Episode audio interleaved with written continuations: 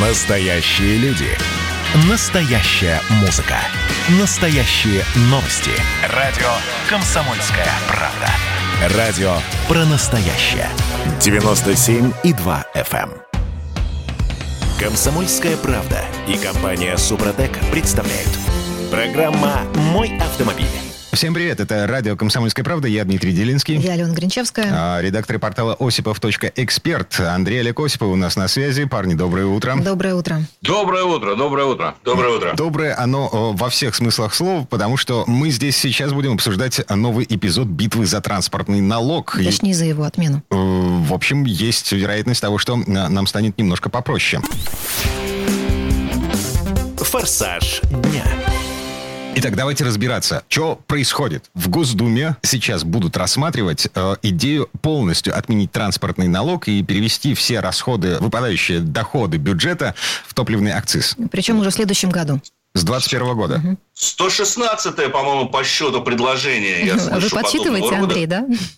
Да, приблизительно 116-е предложение уже по поводу отмены транспортного налога, на самом деле. Но здесь, в данном случае, немаловажным фактором является то, что предложил его депутат от «Единой России» Андрей Барышев. Ведь предыдущие идеи исходили совсем не от единороссов, а теперь единороссы, правящая партия большинства, скажем так, может быть, именно так смогут отменить транспортный налог. Хотя вот буквально один из чиновников Минфина уже выступил. Нет, это приведет к существенному снижению доходов бюджета. И, скорее всего, мы отменять его не будем. Но давайте не будем забывать, что, по-моему, в сентябре или в октябре выборы в Государственную Думу. И вот я боюсь, что вот этот очередной 150-й виток идеи по отмене транспортного налога не более чем желание пропиариться какого-то конкретного депутата. Я вам могу сказать так, что с моей точки зрения, я в этом глубоко убежден, легче нам от этого не станет, потому что мы с вами уже имеем акцизы в каждом литре топлива, которые составляют, сейчас уже трудно сказать точную цифру, но в районе 60%. 8 рублей в каждом литре топлива, приблизительно. Там плюс-минус от вида топлива меняется, но это, мягко говоря, триллионы рублей. По-моему, больше триллиона точно совершенно в год. Вот. И идут они, разумеется, прежде всего должны идти на дороги.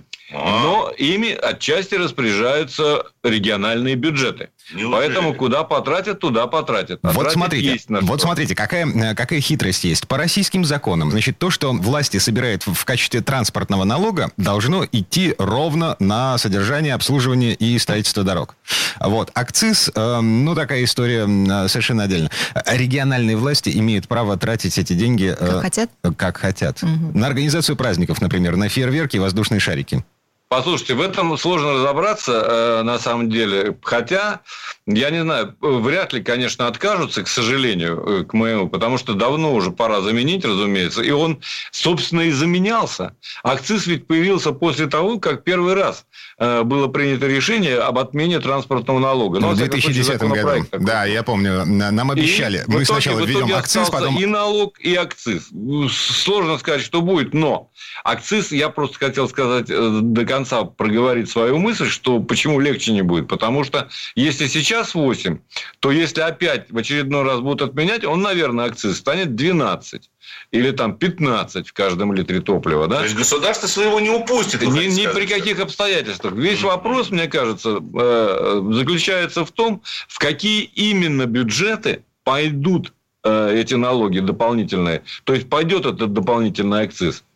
Будет ли он размыт или будет ли он четко даваться исключительно на создание дорожной инфраструктуры? Вот и вся история. Смотрите, Олег, вы смотрите на эту историю в общем и целом, скажем так, масштабно, да? Вот. А с моей точки зрения, с точки зрения потребителя, да, чем экономичнее моя машина и чем меньше я на ней езжу, соответственно, тем меньше я буду платить государству. Сейчас я плачу государству фикс.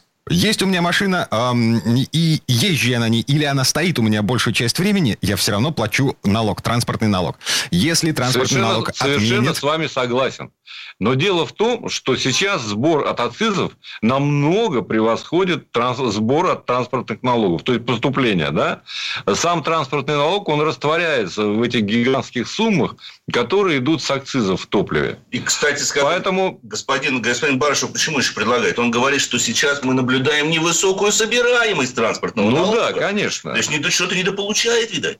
Сам транспортный налог, я вам честно скажу, вот что его отменить, что не отменить, там все дело в акцизе. Ну да, будет некоторое облегчение. Для владельцев дорогих и объемных автомобилей, мощных, 1060 они сэкономят в год. А на бензине, на тратах за бензин, я так думаю, что 1600 истратят, так сказать, вот на эти акцизы. Очень возрадуются владельцы электрических автомобилей, поскольку они не заправляются. И транспортного налога не будет. Что, вообще-то говоря, вполне логично. Так погодите, у нас транспортного налога на электромобили вообще нет. В принципе, нет. Замечательно. И не надо, чтобы он там появлялся, собственно говоря. Нет, на самом деле, Дима абсолютно прав. Считается более справедливой формой. Такая форма, к примеру, принята в некоторых европейских странах, в той же самой Германии, когда сам транспортный налог заложен в стоимость топлива. Это действительно более справедливая мера, несмотря на то, что в той же Германии есть некое подобие транспортного налога. Это сумма, которую вы там ежегодно или раз в 3 года должны уплачивать государству за то, что вы ездите по их дорогам. А насколько эта сумма, кстати, значительна, Андрей? На самом деле рассчитывается очень простым путем. Она впрямую привязана к экологическому классу автомобиля, причем к выбросам в граммах на километр, которые рассчитываются самими производителями. Чем экологичнее у вас машина, тем меньше граммов она выбрасывает за километр пробега, тем, соответственно, меньшую сумму вы должны уплачивать. Это подобие, скажем так, больше даже не транспортного налога, а экологического, скажем так, налога. Я вот, например, не убежден, что если бензин подорожает в связи с отменой транспортного налога, народ будет очень рад этому обстоятельству. Ну, зато машин будет меньше. Тоже есть плюс. Ну, как сказать. Да, поставим многоточие, поставим на паузу эту историю. Поговорим о машинах. Тест-драйв. Что будем трогать руками? Ягуар? Новый Ягуар? Да, F-Type. Вот если помните, не так давно я рассказывал о абсолютно безумном, на самом деле, купе Jaguar F-Type. Оно называется F-Type R. Мотор там 575 лошадиных сил и разгон до 100 за 3 с небольшим секунды. И поменял я его на, скажем так, более скромно упакованный кабриолетик F-Type. Тут мотор уже, конечно, скромнее. Здесь в данном случае речь идет о шестерке с турбиной, 380 лошадиных сил. Но машина, кстати говоря, тоже полноприводная. Хотя эту версию, как и самую слабую версию P300, можно заказать в обычной, скажем так, заднеприводной компоновке. Ну, во-первых, конечно, по динамике разница есть. Впрочем, нельзя сказать, что кабриолет очень медленный. До 100 он разгоняется всего за 5,1 секунды. Максимальная скорость составляет 275 км в час. Есть вероятность того, что я выживу, если буду ехать с открытым верхом. Это же кабриолет на такой скорости. Тебя снесет прямо из машины? Я разгонялся с открытым верхом, а я преимущественно благодаря хорошей погоде в Москве сейчас езжу как раз-таки со снятой крышей, я разгонялся приблизительно до 180 км в час. И должен сказать, что аэродинамика, если мы стекла, конечно, боковые не опускаем и не снимаем заднюю шторку между сиденьями, то аэродинамика кабриолета просчитана настолько, что вашу макушку начинает теребить только на скорости больше 100 км в час. До 100 км в час никакого дискомфорта вы, в принципе, не испытываете. То есть только после 100 появляются вот эти завихрение внутри салона, и вы начинаете ощущать. Причем, если, допустим, F-Type R с V8 звучит так, что напоминает скорее минометные артиллерийские залпы, то у P380 вот, в этой шестерке звук, конечно же, немножко иной. Он больше напоминает визг или стрельбу из такого пулемета, скажем так. То есть отстрелы, конечно, хорошие. Звук, наверное, ну, понятное дело, что не тише, чем у версии V8. Бабушки по-прежнему падают в обморок. Вы находитесь всегда в центре внимания. Но вот что сразу бросается в глаза в плане ходовых характеристик, это то, что у кабриолета, конечно, существенно меньше жесткость кузова. Это чувствуется в поворотах, это чувствуется в виражах. То есть там, где F-Type R в кузове купе еще плотно держался за дорогу, и мы были уверены в жесткости кузова, здесь уже немножечко пределы смещены в меньшую сторону, то есть кабриолет проходит по виражи на меньших скоростях. И, к примеру, на гоночном треке у купе больше шансов, так сказать, получить удовольствие, что ли, если хотите. А сколько денег, кстати, вообще? Цена вопроса, Андрей, поделитесь. Ну, от 5 там где-то миллионов это будет. Ни хрена себе коробчонка для лягушонки. Угу. То, что сейчас продается в Москве и доступно в Москве. Но вот я помню, что F-Type R, который был у меня на тесте, он стоил около 12 миллионов. Но это другая история. Это другая история. А эта машина существенно дешевле. Примерно вдвое она будет дешевле. Ну, то есть около там, 5-6 миллионов рублей вы за него отдадите. Но, поверьте, удовольствие, оно того стоит. И понятное дело, что эта машина не на каждый день. Это игрушка. Это скорее второй, если не третий, не четвертый автомобиль в семье. Вряд ли кто будет эксплуатировать, допустим, его зимой. Хотя дорожный просвет у версии с мотором V6, конечно же, чуть-чуть выше. Нет, вот я нашел в наличии, вот версия 300-сильная стоит 7200, версия 380 сил стоит 8600, и есть такая же еще за 8800. Это вот из тех автомобилей, которые есть в наличии. Но многое зависит, конечно, от того, как они укомплектованы. Об этом тоже не стоит забывать. О, Господи, какой кошмар. О чем мы сейчас говорим? Зачем мы сейчас об этом говорим? Эти машины украшают поток. Затем, что такие машины должны быть, потому что, чтобы приносить удовольствие. Меня как-то один водитель спросил, он говорит, слушай, говорит, ну, нас же даже в Москве не разгонишься, камеры. Но разве не ради этих нескольких секунд абсолютного удовольствия и адреналина стоит жить? Вот до следующей камеры. Даже в эти секунды, действительно. Но вот именно для таких, наверное, людей и делают подобного рода машины. Жаль только, что у меня нет этих миллионов, чтобы купить его в собственность. Вот. Андрей, Олег Осиповы, редакторы портала Osipov.EXPERT. Парни, спасибо, хорошего дня. Спасибо. Но в следующей четверти к нам присоединится автомеханик, ведущий программы «Утилизатор» на телеканале Че Юрий Сидоренко. Поговорим о том, как ездить в дождь, чтобы не было мучительно больно. «Комсомольская правда» и компания «Супротек» представляют. Программа «Мой автомобиль». Настоящие люди. Настоящая музыка. Настоящие новости. Радио «Комсомольская правда». Радио про настоящее.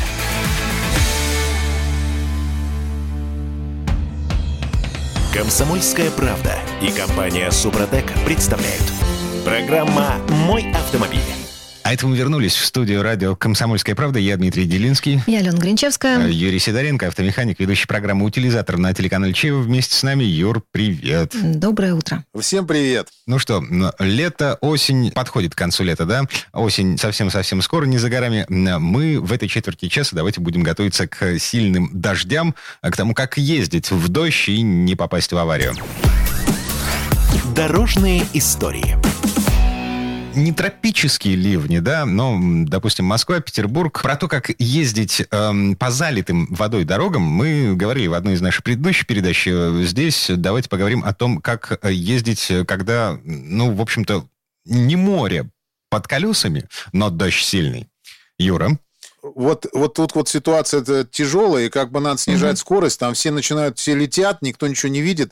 Ну, конечно, самое лучшее – это остановиться. Если не получается останавливаться, снижайте скорость, насколько это возможно, и включайте аварийки, противотуманные фары, задние фонари, я имею в виду, и потихонечку двигайтесь в правом ряду. Потому что там, по крайней мере, есть вероятность того, что за вами никто не летит. Вот, потому что если ничего не видишь, то лучше никуда не ехать, потому что это опасно. Когда есть стена дождя, понятно, что работает инстинкт самосохранения, а вот когда идет несильный дождь, вот здесь вот есть некоторые правила, которые стоит соблюдать, и тогда вы останетесь целыми, и машина ваша тоже останется целым. Любая мокрая дорога – это уже экстремальная ситуация, даже если дождь этот не сильный. Вот, потому что мы получаем в любом случае ограниченную видимость, сложность с маневрированием, риск заноса на скользкой дороге, аквапланирование и так далее. То есть вот реальная картина – это экстремальное передвижение. Так, ну и по пунктам начнем с ограниченной видимости, да? Ну, конечно, да, это самый важный фактор, когда ничего не видно в лобовое стекло, неэффективно работают дворники. Вот, когда резинки пересохли, когда щетки стеклоочистителя очень плохо прижимаются к лобовому стеклу, то есть не работает сам механизм прижима, ну, поводки уже изношены. То есть они начинают просто не стирать воду, а размазывать грязь по стеклу. Ну, в общем, заранее нужно их проверять, я так понимаю. Конечно. Я вообще рекомендую всем менять обязательно раз в год сами щетки стеклоочистителя. Покупайте неоригинальные, хорошие, покупайте неоригинал, и все будет нормально, не стоит недорого. Ваша безопасность дороже. значительно. Потому что вот эта вся замена резинок, там это все... Ну, я этим не делаю, я не пользуюсь. Проще купить новые. Иногда можно их, конечно, оживлять, вот если вы почувствовали, что она жесткая. Опять же, можно побрызгать силиконовым воском Супротек. Он у меня всегда с собой, и всем рекомендую его с собой возить, баллончик. Для резиновых поверхностей самое оно. И как потом протереть их, и они будут еще какое-то время нормально служить. Хуже не будет точно. Значит, второе, то, что у нас народ вот просто забывает. Это надо правильно пользоваться во время дождя световыми приборами. Ближний свет, либо противотуманки. То есть, либо и то, и то. Ни в коем случае не включаем дальний свет. Потому что самое страшное, когда идет стена дождя, при дальнем свете мало того, что ничего не видно, потому что ты видишь стену. А второе, то, что даже может ослепить водителя, потому что капельки, если сильно летят, то может водителя ослепить свет, который будет отражен от этих капель. Это очень неприятная ситуация, так что всегда во время дождя ездим только с ближним светом, либо с противотуманными фарами, либо и с тем, и с тем. Аварийку можно включать, это если уже ты точно потерялся, начинаешь парковаться. Потому что водителя тоже не надо вводить в заблуждение, потому что сзади водитель тоже так же ничего не видит. То есть, если дождь сильный, все, включили аварийку, начинаем аккуратно прижиматься вправо. Вот, и встаем, и останавливаемся, никуда не едем больше. Потому что лучше постоять и надеяться, что к вам никто не приедет в заднюю часть. Самый важный момент — нужно исключить запотевание стекол в салоне. То есть исключить это, конечно, нельзя, они в любом случае будут запотевать, потому что идет перепад температур, и влажность очень сильно повышается. Но можно сделать как? То есть включить печку, либо кондиционер направить на лобовое стекло, по крайней мере, оно отпотеет. Обязательно приоткройте окна, потому что влага эта должна куда-то выходить. И, конечно же, надо следить за салонным фильтром. Потому что если он засорен, то поток воздуха в машину ограничен. Если ограниченный поток, у вас ничего не отпотеет. И очень важный момент. Многие забывают включать... есть такая кнопочка, система вентиляции в салоне. То есть либо с улицы он забирает воздух, либо внутри салона. Так вот, первое, что надо проверить, если у вас начали потеть стекла, не нажата ли кнопочка вентиляции воздуха внутри салона просто. Если вы видите, что она включена, нажали, то, скорее всего, стекла сами отпотеют.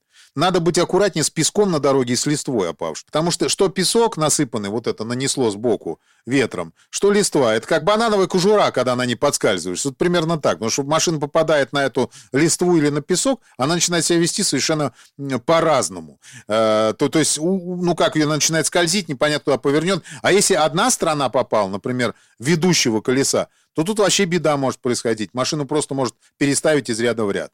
Вообще, по правилам, в принципе, я не знаю, сейчас есть или нет, раньше было написано: держитесь правой стороны, не занимайте левый ряд. В любом случае, если пошел дождь, прижимайтесь вправо, снижайте скорость и аккуратненько там плетитесь, пока дождик этот не придет в нормальное состояние и дорога не подсохнет. Без обгонов, не догоняя впереди идущие машины, дистанции мы увеличиваем, на хвосте не висим. Единственное, да, что вот про фуры скажите. Ведь фуры, если ты за ними едешь, да, я, наверное, пытаюсь всегда их в дождь обогнать, чтобы они это облако взвеси и водяной пыли не создавали и мне не мешали. Лучше отстать. Вот правда, лучше отстать. Вот правильно, лучше обогнать. Если позволяет погода, можно обогнать. И, соответственно, условия на дороге. Если не позволяют условия на дороге, лучше отстать и держать дистанцию. Очень важный момент — снижать скорость перед поворотами. То есть есть люди, которые проходят, вот он шел 60, на 60 в поворот и вошел. Вот, обнаружил, что что-то как-то, наверное, переборщил и начинает тормозить в повороте. Да. Вот это подтормаживание, сразу машина улетает в сторону аж бегом, потому что начинается скольжение прям очень хорошее. Вот, снижать скорость заранее, значит, что каждые 5-10 километров лишних они просто увеличивают инерцию и, соответственно, увеличивают риск заноса. Вот. Нужно заранее подготавливаться к проезду больших луж. Объясню почему. Если большая лужа на дороге, то что вода из-под колес попадает на лобовое стекло, и вы ослеплены просто, где-то секунды 3-4, пока дворники это не разгребут на стекле. То есть вы ослеплены полностью. Плюс это может быть из-под вашей машины, также из-под машины, которая едет навстречу. Тоже может вода залететь. Поэтому нужно заранее подготовиться, снизить скорость, аккуратненько въехать в нее на маленькой скорости. Тогда вы избежите того, что вы сами себе лобовое стекло из-под колес зальете водой, либо, если проедет встречная машина, вас зальет, вы едете с маленькой скоростью, вы сможете среагировать. И также немаловажная вещь, про которую все забывают, под лужами могут быть ямы, колдобины, лежачий полицейский тот же самый. Вот.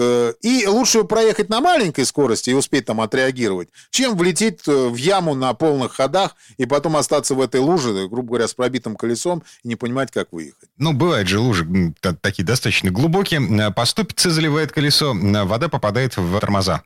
Да, вот здесь надо научиться, кстати, просушивать тормоза.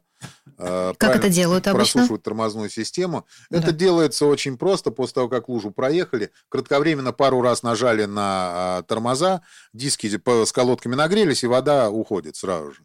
То есть фактически она испаряется буквально там за два нажатия. Плохо делают люди, когда они едут на хорошей скорости. Увидев лужу, начинают экстренно тормозить. Вот они оттормаживаются, диск раскаляется до красна, а потом влетают в лужу. Тормозной диск просто-напросто ведет. Надо следить за резиной, чтобы она была нормальная, с хорошим протектором, и разбрасывала воду, естественно, из-под колеса. Ну, как правило, все аквапланирование происходит из-за большой скорости. Нормальная скорость – это, до 60 км в час. Все, что больше, уже есть риск. Это однозначно, и даже, я могу сказать, лучше залетать поменьше. Но если лужи небольшие, то можно ехать 60. Не выше 60, давайте так скажем, это правильнее будет. Если лужа большая, то туда надо вкрадываться очень аккуратно и бояться по ней ехать, это правильно. Я всегда что делаю? Я всегда пережидаю начало ливня. Почему?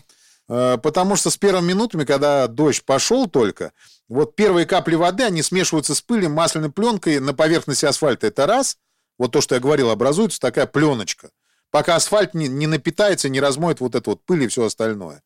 Вот. И, соответственно, вот первые минуты дождя прошли, постоял чуть-чуть, потом поехал, ее уже раскатали, асфальт напитался водой, и все нормально, уже пленки этой нет.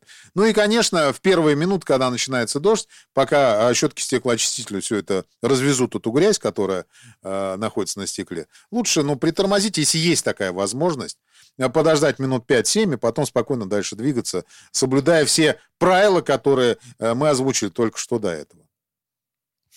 Исчерпывающе. Юрий Сидоренко, автомеханик, ведущий программы «Утилизатор» на телеканале Че, водитель со стажем... Сколько лет ты за рулем, Юр? С 91-го года. Отлично. С ума сойти. Ага. Так, все, спасибо, Юр. Хорошего тебе дня. Спасибо. Спасибо большое. Всем удачного дня. Но в следующей части программы к нам присоединится Федор Буцко. Будем говорить о любопытных автомобильных новостях из-за границы. Например, о штрафе в 1 000 000 рублей за нарушение ПДД. А также о самом идиотском угоне года. «Комсомольская правда» и компания «Супротек» представляют. Программа «Мой автомобиль». Георгий Бофт. Политолог, журналист, магистр Колумбийского университета. Обладатель премии «Золотое перо России» и ведущий радио «Комсомольская правда». Авторскую программу Георгия Георгиевича «Бофт знает». Слушайте каждый четверг в 17:00 по московскому времени.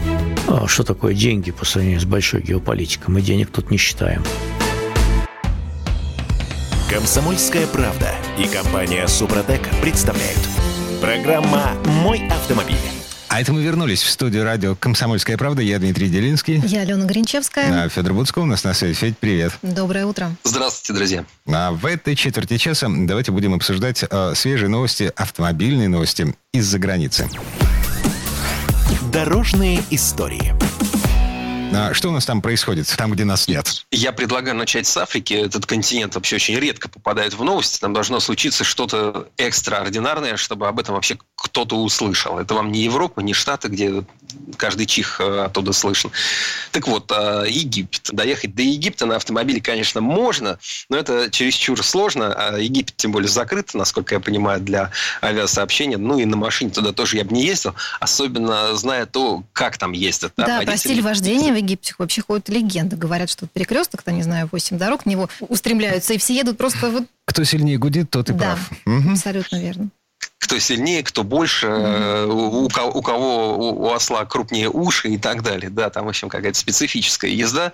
Дороги тоже бывают разного качества, но местная власть хочет, чтобы дороги становились лучше. Делает много для народа. Вот сейчас похвально. Вокруг Каира вокруг Каира решили построить эстакаду.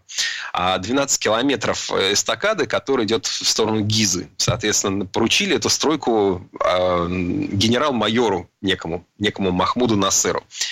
И, значит, генерал-майор принял такое волевое, мужское, милитаристское решение.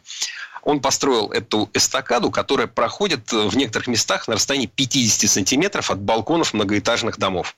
На уровне 4-5 этажей. Слушай, но в Питере мы столкнулись вот с таким... Про мост Бетанкура? Да, мост Бетанкура. Ну, там 50 сантиметров, говорят, между мостом и домом. Да, и жилым домом. Да. Вот этот дом сейчас расселяют. Там тоже та же ситуация. Построили, выделили деньги на то, чтобы раздать жителям местных домов, выкупить их жилье, снести эти дома. Выделили там порядка $1 миллиард на наши деньги. И более того, оказалось, что ряд домов построено нелегально. Ну, по крайней мере, по данным властей. И это ведь не частные домики, это такие многоэтажки 10, по 10, по 12 этажей. На планах эти дома на некоторых есть, на некоторых нет. Кто взял взятку? Какую, когда, кто взял больше и кто меньше, непонятно, как и непонятно, что с этим совсем делать. Мост стоит, дорога скоро будет запущена, дома в 50 сантиметрах, и, значит, уже ходят шутки, что, ребята, теперь на балконах нельзя сушить белье, потому что иначе это закроет видимость на дороге для автомобилистов, значит, опасно. Похожая история в Китае. Значит, Гуанчжоу, 15 миллионов населения, огромный город, столица провинции, строили городской автобан с двух сторон. Пришлось им огибать маленький домик. Хозяйка заявила, что переселяться категорически не хочет. Говорит, тут тихо, спокойно, умиротворяющая атмосфера. Но вот у нее теперь для полного умиротворения почти по крыше едут машины. Собственно, такие истории бывают. У нас в Подмосковье тоже была недавно история, которая продолжалась годы. Дом на Ярославке около Мытищ, в который уже практически подведена была эстакада. А люди так и не хотели оттуда выезжать, хотели какую-то большую компенсацию, чем им могли предложить. Ну, то есть, вот бывают такие курьезные случаи, которые зачастую годами ждут какого-то разрешения. Что будет в Каире, не знаю. Думаю, что, может быть, они так и будут жить теперь в 50 сантиметрах от дороги. Не исключаю такого варианта, потому что это же Египет. Там не такое возможно. Так, ладно, в более цивилизованные страны теперь движемся. В более цивилизованных тоже свои приключения. Вот Канада на этой неделе широко обсуждает приключения 19-летнего парня, который взял без спроса отцовский «Мерседес». Это была модель С-класса AMG C63. И он выехал на местное шоссе, где можно ездить со скоростью там, примерно 100 км в час, а он ехал больше 300. И был за это пойман. А машину забрали, штраф на русские деньги порядка $1 миллион. Ну и, собственно, разговоры с родителями. Ничего себе, что за штрафы такие в Канаде, Федор? $1 миллион, ну, это там, 12 тысяч канадских долларов. В общем, за такое нарушение, наверное, для Канады это не так уж и много. Ну, конечно, это весомый штраф, но и нельзя так ездить. В некоторых странах штрафы привязаны либо к сумме стоимости автомобиля, вот, то есть ты купил себе дорогую машину, значит, ты можешь позволить себе заплатить гигантский штраф, либо к сумме доходов за год. Да, вот, например, Финляндия, где миллионеры, которые превысили скорость на 21 км в час в городе, могут расстаться с суммой там, порядка 100 тысяч евро, например. Да, бывает. И у нас позволяют себе гонять и думают зачастую, что ну, у нас сейчас полиции немного на улицах, да, автоинспектора захочешь, порой не найдешь.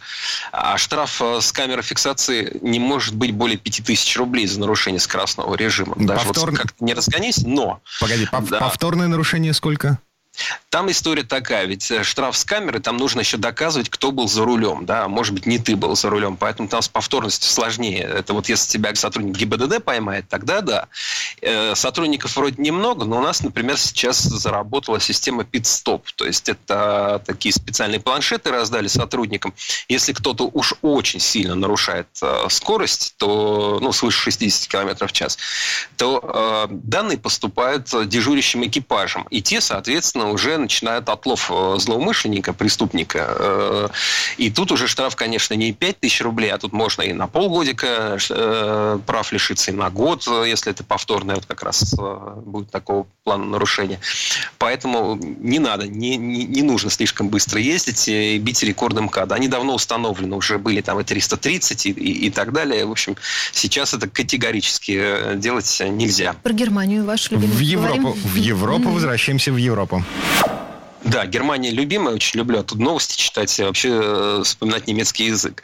А сейчас довольно большая компания в стране началась. Людей учат, как открывать дверь в машине. Дело в том, что поскольку немцы, да и вообще многие в Европе сейчас массово пересаживаются на велосипеды. Ну, лето, погода хорошая. Почему бы не запастись здоровьем, не платить за парковку и так далее. Вообще экология. Очень многие покупают велосипеды. Велосипеды есть сейчас очень дорогие. Сейчас вот недавно такая нормальная цена велосипеда в Германии, ну, это не средняя, не медианная, но такая, в общем, уже достаточно расхожая.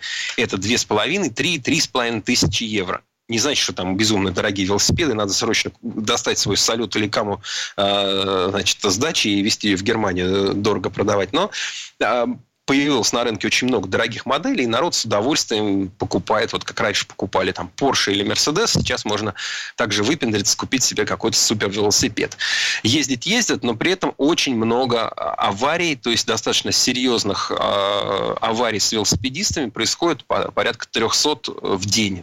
А большая часть происходит таких аварий из-за того, что велодорожки и припаркованные автомобили идут стык в стык, соответственно, люди неаккуратно открывают дверь, в это время едет велосипедист, трах-бах, полиция, больница. Дают совет, как это делать, для того, чтобы вот избежать столкновения вашей двери вашего автомобиля с велосипедистом, с другим автомобилем, с мотороллером и так далее. Советуют открывать дверь противоположной рукой. Тем самым вы делаете полоборота корпусом, и у вас больше шансов заметить помеху, заметить того, кто едет вдоль вашего автомобиля. В принципе, это достаточно полезная история для всех. Спину разомнете. А во-вторых, у нас ведь тоже такая история. Велосипедистов может быть не очень много, но нужно помнить, что если вы открываете дверь и происходит ДТП, то виноваты вы.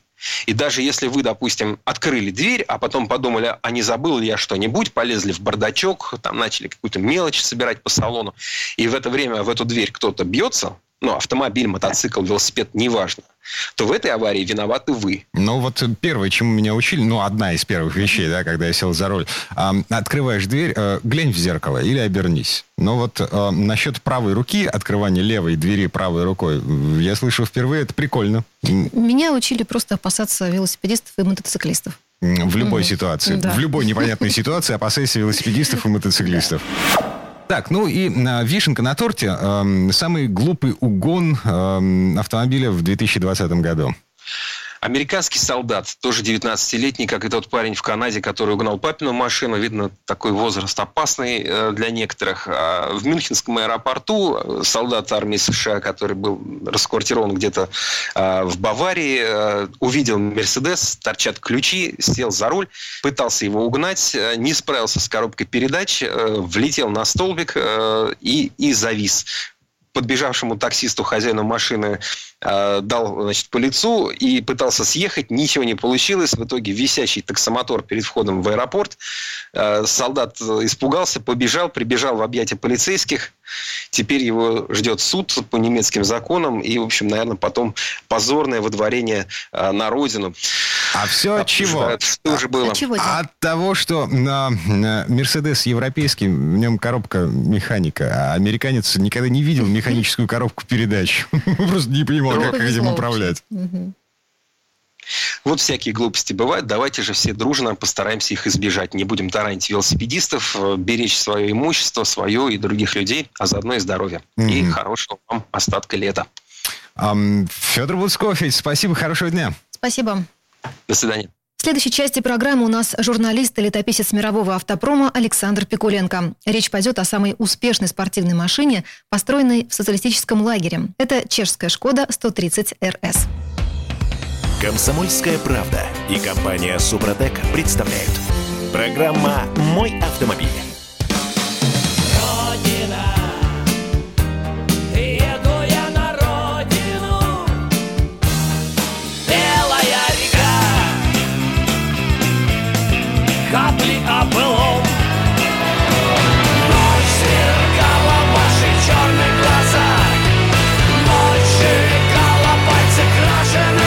«Комсомольская правда».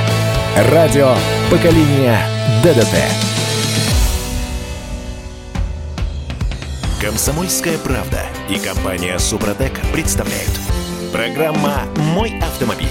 А это мы вернулись в студию радио «Комсомольская правда». Я Дмитрий Делинский. Я Алена Гринчевская. В этой четверти часа у нас традиционная история от Александра Пикуленко. На этот раз речь пойдет об одном из самых успешных гоночных автомобилей 70-х, о «Шкоде 130 RS». Это была настолько быстрая машина, что ее за глаза называли «Восточный Порше». Но слово Сан Санычу. Предыстория. Компания Uber выводит на улицы автоматические такси и грузовики. Вот и все. Никогда автомобиль не будет прежним. Торжеством свободы передвижения, воплощением мальчишеских грез. Не будет красочных постеров над кроватью, почти интимного колдования под капотом, безумных светофорных стартов и упоения минутной славой. Какого удовольствия мы себя добровольно лишаем? Пользуясь автомобилем в режиме дом, офис, дача, этого, конечно, не понять. Хотя немало и тех, кто особенно остро предвкушает расставание с великой эпохой. Не случайно именно сейчас множатся проекты, кажутся чудными, даже истинным апологетом автомобилизма.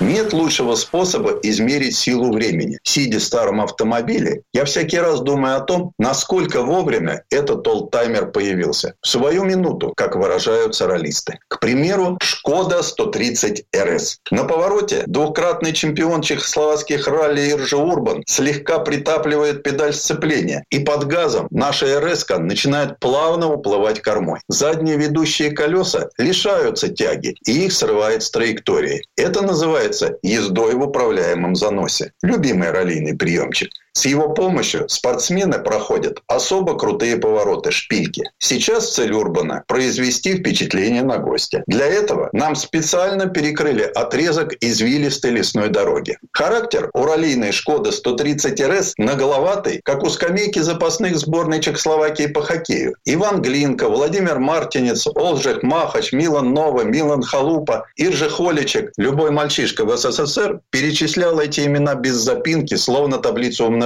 Знаменитое сражение наших с гриппозной чехословацкой сборной за золото Олимпиады 76 в Инсбруке. Увы, чехословацких хоккеистов в те годы у нас знали куда лучше, чем чехословацких раллистов. Хотя, конечно, журнал «Чехословацкая моторревю» выписывали. А кто попродвинутее, то и такой авторитетный часопис, как «Свет мотору». В действительности, «Шкода 130 РС» столь же напористо прорвался в мировой раллийный чемпионат, как Милан Новы к воротам Третьяка на пятой минуте того знаменитого матча. Автомобиль готовили для выступления в тогдашней группе А2 чемпионата по ралли. По правилам, получить амалогацию Международной автомобильной федерации мог образец, выпущенный в количестве не менее 1000 экземпляров за предыдущий год. Прибывшему в начале 1975 года в Чехословакию комиссару ФИА Полю Фреру в лучших традициях гостеприимства показали все, кроме 1000 готовых РС-ок. Когда же комиссар поинтересовался, а где, собственно, предмет разговора, спортивный директор автозавода «Шкода» Мирослав Чип невозмутимо ответил, а все машины служат в дорожной полиции, и привезти их сюда нет никакой возможности. В раллийном чемпионате тогда ощущалась нехватка участников на автомобилях с двигателем 1300 кубических сантиметров, и комиссар Фрер довольствовался осмотром одного единственного образца. К слову, в то время на чехословацких ралли почти безраздельно властвовал Владимир Губачек. Автомобиль ему предоставляла компания «Рено». В каждой социалистической стране французы старались отыскать одаренного парня, пересаживали его на свою продукцию и начинали пожинать лавры.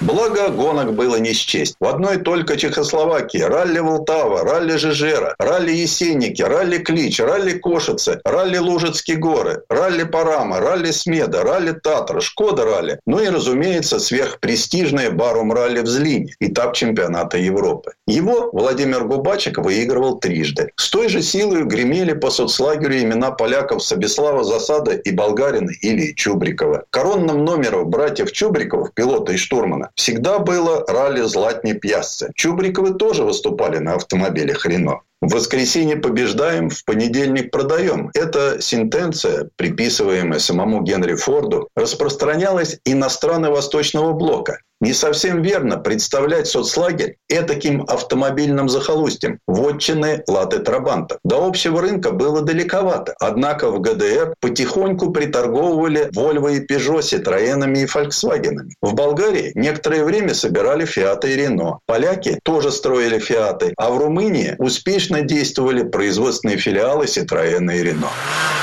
Югославии с ее кока-кола социализмом и страстным автомобилистом Тита вовсе всех обскакала. Там выпускали легковые автомобили марок Остин, Ситроен, Фиат, Опель, Рено, Фольксваген. Так что спортивная политика Рено была не только политикой. Раз вы так с нами, то и мы с вами. И спортивный директор Шкода приглашает в заводскую команду пусть не самого именитого, зато весьма амбициозного иностранца, норвежца Джона Хогланда. От него не отставали и чехи. Вацлав Блахна, Милослав Западла, Иржи Шедивы. В зачете Skoda 130 RS двойной триумф в ралли Монте-Карло 1977 года в категории до 1300 кубических сантиметров, шестикратно выигранное национальное суперралли Барум, а также победа в чемпионате Европы по шоссейно-кольцевым гонкам в 1981 году. В кольце автомобиль оказался столь же успешен. К слову, так и неизвестно, сколько на самом деле построили экземпляров Шкода 130 RS. Немногие сохранившиеся экземпляры стоят невероятных денег. Поэтому за руль посторонних стараются не пускать. Хотя первый шаг в автоспорт сделан. Научили правильно надевать шлем и застегивать массивный пятак. Замок пятиточечного ремня безопасности. Исторические ралли бывают двух видов. Одни мало чем отличаются от современного чемпионата мира и патронирует их, как большинство автомобильных соревнований, Международная автомобильная федерация со штаб-квартирой в манящем Париже. Другие более гуманные, опекает Федерация исторических автомобилей. В таких соревнованиях участвуют староходы в том виде, в каком их когда-то выпустили. Такие соревнования – занятия неспешные. Можно даже остановиться где-нибудь в теньке, чтобы еще раз разобрать дорожную книгу и пересчитать среднюю скорость прохождения участков со всеми поправками. Продолжая спортивные аналогии, не в хоккей играем, а в шахматы. Правильно это называется ралли на регулярность движения. Тут-то точно дадут порулить. Расставаться со старым раллийным автомобилем не хотелось. Душевно прокатились. Странное дело, когда, наконец, у автомобиля возникнет некое подобие души, искусственный интеллект, одновременно исчезнет необъяснимая, сокровенная связь между машиной и ее владельцем. Привычный нам автомобиль переходит в разряд технических уникумов наряду с винтом Архимеда и паровой машиной Ватта. Кажется, что перемены опережают нашу готовность принять их, и мы проигрываем еще одну гонку, на этот раз с прогрессом. Но как там у Чапака? Мы всегда представляем себе будущее полным новизны. Между тем, в нем тоже будет много старого, устарелого. Хотите заглянуть в такое будущее? Предыстория. Сан Саныч, спасибо. Это был Александр Пикуленко, летописец мировой автомобильной индустрии. Ну, а у нас на этом все на сегодня. Алена Гринчевская. Дмитрий Делинский. Берегите себя. «Комсомольская правда» и компания «Супротек» представляют. Программа «Мой автомобиль».